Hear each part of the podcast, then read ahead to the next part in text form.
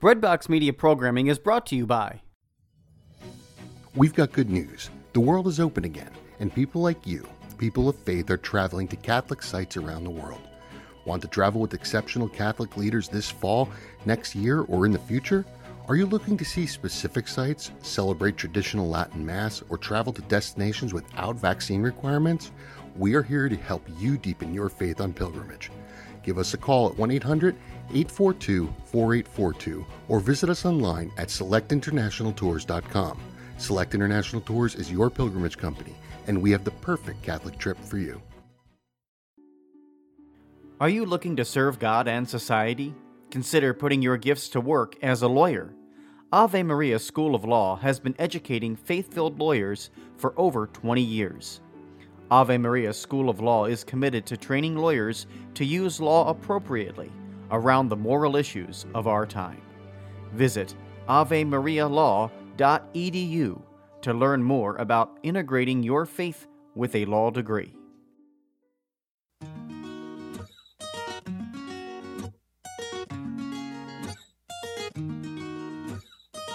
Which way do you, Lord? Which way do you?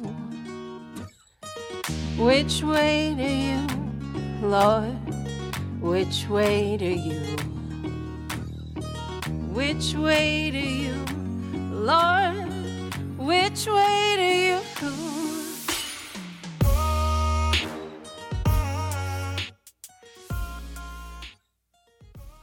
Great to be with you today as we kick off summer. You know, if you haven't been with Nativity for very long, we're all together today doing something new. And if you are new or relatively new around here, we would love to greet you. If you visit our Welcome Center, for those that are on campus right after the message today, we have a gift to say thanks for joining us. Or if you're online, you can text the word welcome to 88877 and we will send you that gift. Well, for the next three weeks, I will be leading off our summer message series, and then Father Nicholas will take it up from there for three weeks following, and Tom Corcoran will take us home for a five week series all the way up to Labor Day weekend. So, those are the people, and here is the plan. During summer, we like to preach on nice, light topics. We talked about heaven a couple of years ago, we've talked about Old Testament figures. And we know that this is a time of year people are often traveling. You might be in or out, not quite as dialed in as other times of the year. And so that's why we like to keep it light. So this summer, we're starting out with the series Life, a series of choices. It sounds nice, it sounds light, until you hear what we're really talking about, which is the seven deadly sins.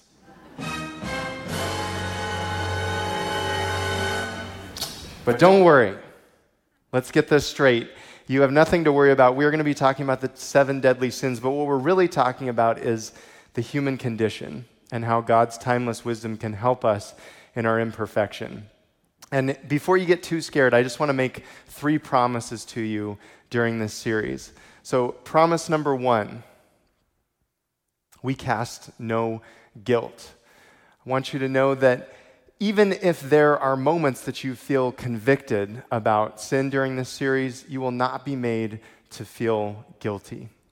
Promise number two you will be challenged. Talking about sin necessarily means talking about our own choices in life, making a change in the way that we act and the choices that we make. But hopefully, we'll do that in a respectful way, in a way that um, is very real to life and encouraging to you. And promise number three God's grace is bigger than our sin. Any discussion of sin needs to start with the idea that God's mercy is new every morning, that the Father's love is greater than our sin, and it is unfailing. So, we cast no guilt, you will be challenged, and God's grace is bigger than our sin. Hopefully, those promises persuade you that this series is going to be worth your time, and with those promises in mind, let's get started. So, the first thing I want to do is to just take a step back before we talk about the seven deadly sins, we need to talk about sin in general. What is sin? Sin is really about the human condition. Sin is both an ancient and ever present reality. It's something that technology and knowledge have not changed much over time. It's the same as it ever has been. And the most basic meaning of sin is really not religious at all. The most basic way to define sin is to just say sin is to miss the mark. Or some people say it this way sin means a failure to reach the goal. And failure really is one of life's great teachers. So, if we're failing to reach the goal, what is that goal? Well, we find it in the very beginning of the Bible, start of Genesis. We learn that the human is made in the image of God. And that means that we are each sacred beings who represent our Creator. We're worthy of respect. And so, in this way of seeing the world, sin is a failure to love God and love our neighbor and give them the honor that they deserve. And we can see this in the Ten Commandments. Half of them are about honoring God, and half of them are about honoring people. So, failing to honor God is deeply connected to failing to honor people. Sin is actually the failure to be truly human. And the fascinating thing in the Bible is that sin, most of the time, when people are failing, they don't recognize it. And even worse, they think that they're succeeding.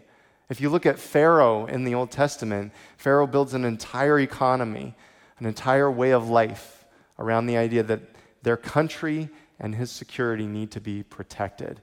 And he enslaves all the Israelites because of that. He doesn't realize that he has this huge moral failure. King Saul chases David all through the wilderness trying to kill him until Saul realizes that he is the one who is corrupt. And he eventually exclaims, I have sinned. We can be terrible judges of moral failure and success. And why is that? Well, it comes back to that human condition. We have original sin from our ancestors that make us inclined to choose selfishly rather than selflessly. And this is exactly what a certain monk was thinking in the fourth century when he came up with this first list of deadly sins that would become the seven that we know today. The monk was named Evagrius Ponticus. Sounds like a name maybe from Harry Potter, but this was a real person in the fourth century, and he wrote a work called Practicos where he described the wicked thoughts that lead us away from God. And this was his original list gluttony, sloth, sorrow, lust, wrath, avarice, vainglory, and pride. You know that this is going to be a fun series when we start out with that list, right? So, this list is not exactly the seven that we know today. There's eight on the list, and some of them are just slightly different. So, fast forward about 200 years to the sixth century. Pope Gregory the Great found this original list, and he wanted to modify a couple of things, collapse a couple of things into another, add something else, and he came up with the list of seven sins that we know today gluttony, sloth, lust, anger, envy, greed, and pride. And in the coming weeks, we're going to cover these one a week, maybe two for some weeks, and we'll go over each one in a lot more detail. So, the easiest thing to say as we begin this series is just don't do that. Don't be gluttonous, slothful, lustful, angry, envious, greedy, or proud. But it's more complicated than that because we are sinful. Being human beings, we will eventually return to sin despite our best efforts. And so we fall into these patterns, and they're repeated, and we can see it across time and culture, and they're still throughout our cultural references. We see it in Dante's Inferno, they travel through the levels of hell based on the seven deadly sins. It's said that the seven dwarfs from Snow White are each based on one of the deadly sins. Gilligan's Island, the characters are said to be connected to the deadly sins. And if that wasn't enough, Morgan Freeman and Brad Pitt put the ultimate stamp of legitimacy, cultural legitimacy to these sins when they starred in the movie Seven. That's the stamp, of course, of Hollywood. So these seven deadly sins, even though we hear about them in different ways, they're often forgotten. Even though we just had the list of sins up on the screen, I bet most of us wouldn't be able to name all seven right now. In fact, we just we don't talk about sin very much. And part of that is because truth seems more relative than ever, so it's more than ever taboo to talk about sin. We put it on a shelf with sex, money, politics, the things that we will not talk about at the family dinner table. But I want to sell you on the value of talking about sin. So here are three reasons that it is worth doing to talk about sin. Reason number one sin is a part of the human condition. It's not a you problem, it's not a me problem, it's an us problem. It's a human problem. Reason number two to name our sins is to know them. Just like a coach in a sport would teach you how to position yourself correctly and how to react. When we begin to name our sins, we can recognize them, we can position ourselves so that the temptation does not strike us in the same way. And reason number three to know our sins is the first step to freedom. To know our sins is the first step to freedom. We take the power away from sin when we speak about it, when we acknowledge it, we can work on it, we can be accountable for it. Sin breeds in darkness, but it dies in the light. So, to understand our sin, it's helpful to look at the root of it. The first sin, the original sin, the sin of Adam and Eve. And the first three chapters of Genesis tell us a lot about who we are as human beings. So you've probably heard this passage as much as any in the Bible. We're going to take a look today, just briefly, at Genesis chapter 3, but I want us to do it with some fresh eyes and with a particular lens because we know the story. You know the story. In fact, I'm going to have you tell the story instead of me. So I'll start the phrase, and I want you to finish it for me. Whether you're here in the sanctuary or if you're at home, you can finish it as well. So I'll start, you finish. Adam and Eve are tempted by the by the devil, by the snake, the serpent, Satan. They eat fruit from the tree of the knowledge of good and evil. And then all of a sudden Adam and Eve feel shame because they are because they are naked, right? So we know the story but we may not have looked at the consequences before. So that's where our focus is going to be with this reading. They ate the fruit, so what? What happened? So we're going to pick up the story right as the original sin is committed. It's Genesis 3 6. Eve took some of its fruit and ate it, and she also gave some to her husband, who was with her, and he ate it. Then the eyes of both of them were opened, and they knew that they were naked. So they sewed fig leaves together and made loincloths for themselves. So we're off and running with lots of consequences, even here in this first little stanza. This passage is packed with these consequences. So Eve eats the fruit. What's the first thing that she does? She hands it to Adam, and he, my sin leads to your sin. And then Adam and Eve can both see for the first time that they are naked. Their shame is overwhelming, so they cover themselves. Now, up to this point, God has said that the human being, the human body, is not just good like everything else in creation, but it is very good. And now with sin, the body is a source of shame. That's a huge, dramatic shift. And now the Lord comes back into the story. When they heard the sound of the Lord God walking about in the garden at the breezy time of the day, the man and his wife hid themselves from the Lord God among the trees of the garden. The Lord God then called to the man and asked him, Where are you? He answered, I heard you in the garden, but I was afraid because I was naked, so I hid. So here again is the shame, but there's something more. Adam and Eve hide from God. It's not just that they feel guilty, it's that they avoid God so that they don't have to be confronted. Because when we're confronted, we're forced to deal with our guilt. So God asks them, Where are you? And this isn't a game of divine hide and seek. God knows their physical location. It's a rhetorical question. Where are you? Where are you in your life? How are your habits? Is there any guilt that you're holding on to? How can I help you if you hide from me? And our answer to that question says everything about the state of our heart. Are we hiding from God? Are we open to Him? Where are you? The consequences continue as their exchange continues. Then God asked, Who told you that you were naked? Have you eaten from the tree of which I had forbidden you to eat? The man replied, The woman who you put here with me, she gave me the fruit from the tree, so I ate it. Then the Lord God asked the woman, What is this that you have done? The woman answered, The snake tricked me, so I ate it. The snake told me to do it. It's the oldest trick in the book, literally. Why don't kids reuse that line a little bit more often? It seemed to work for Adam and Eve, sorta. You'll notice that God doesn't really condemn them, He just asks them. And their response is to blame others. Adam blames Eve. It was the woman you put here. He even blames God. Eve blames the snake. He tricked me. So there's enough blame to go around. Now that the fruit is eaten, the sin is just piling on sin. And at this point, God explains the consequences and the generational impact of sin, of original sin on us. So, this is where the human condition comes from. First thing God says is the snake will be cursed to crawl on its belly, but then he gets into the human stuff. Childbearing will be painful, men will toil at work, life will never be the same, and we will return to the ground from which we were taken. For you are dust, and to dust you shall return. We repeat that line on Ash Wednesday every year because it is a reminder of our human condition. So I would summarize the consequences of original sin in this way Sin is a personal act.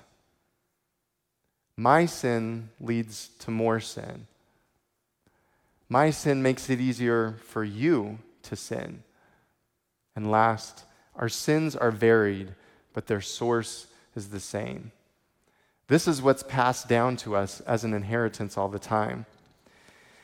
And then there's a final consequence in this passage. So, the final consequence is that human beings are banned from the Garden of Eden.